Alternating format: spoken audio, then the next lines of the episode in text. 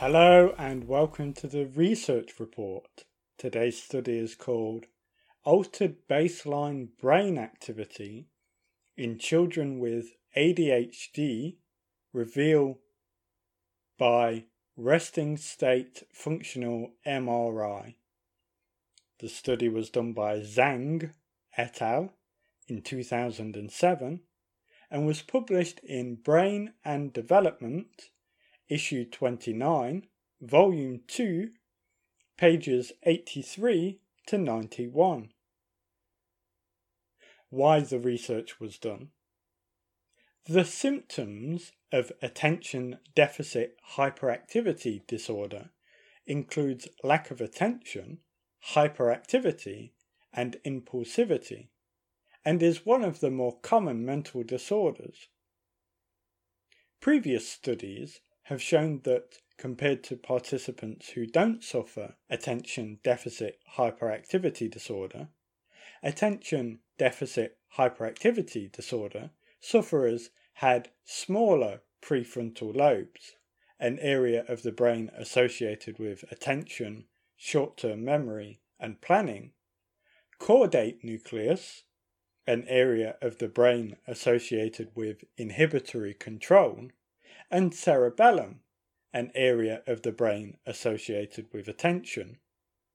Further studies have found that attention deficit hyperactivity disorder sufferers show hypofrontality, which is a decreased blood flow to the prefrontal cortex an area of the brain associated with planning, decision making, and short term memory, whilst other studies show hyperfrontality, increased blood flow to the prefrontal cortex.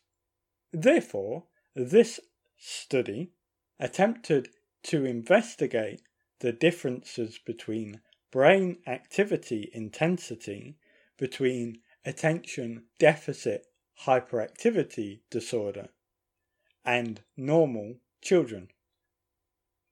How the research was done. 11 children suffering from attention deficit hyperactivity disorder and 12 normal children were recruited for the study.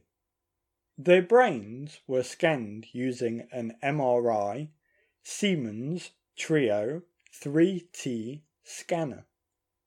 Images were taken whilst the children were in a resting state. The results and explanation. The results showed that there were significant differences between some brain areas of the children who suffered attention deficit hyperactivity disorder and the normal children. In the children with attention deficit hyperactivity disorder, the right inferior frontal cortex, an area of the brain involved in word meaning tasks, and the cerebellum, an area of the brain involved in attention, showed decreased activity intensity compared to the normal children.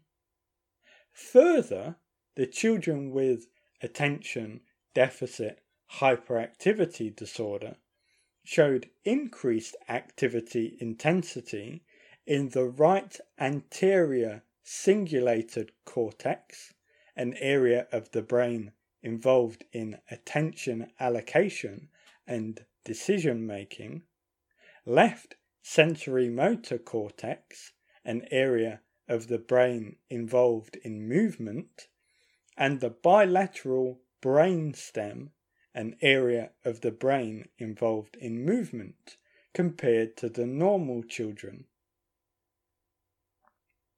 Conclusion and advice. In conclusion, it seems that attention deficit hyperactivity disorder sufferers may have decreased activity in areas of the brain associated with attention and task fulfillment, but increased activity in areas of the brain associated with movement.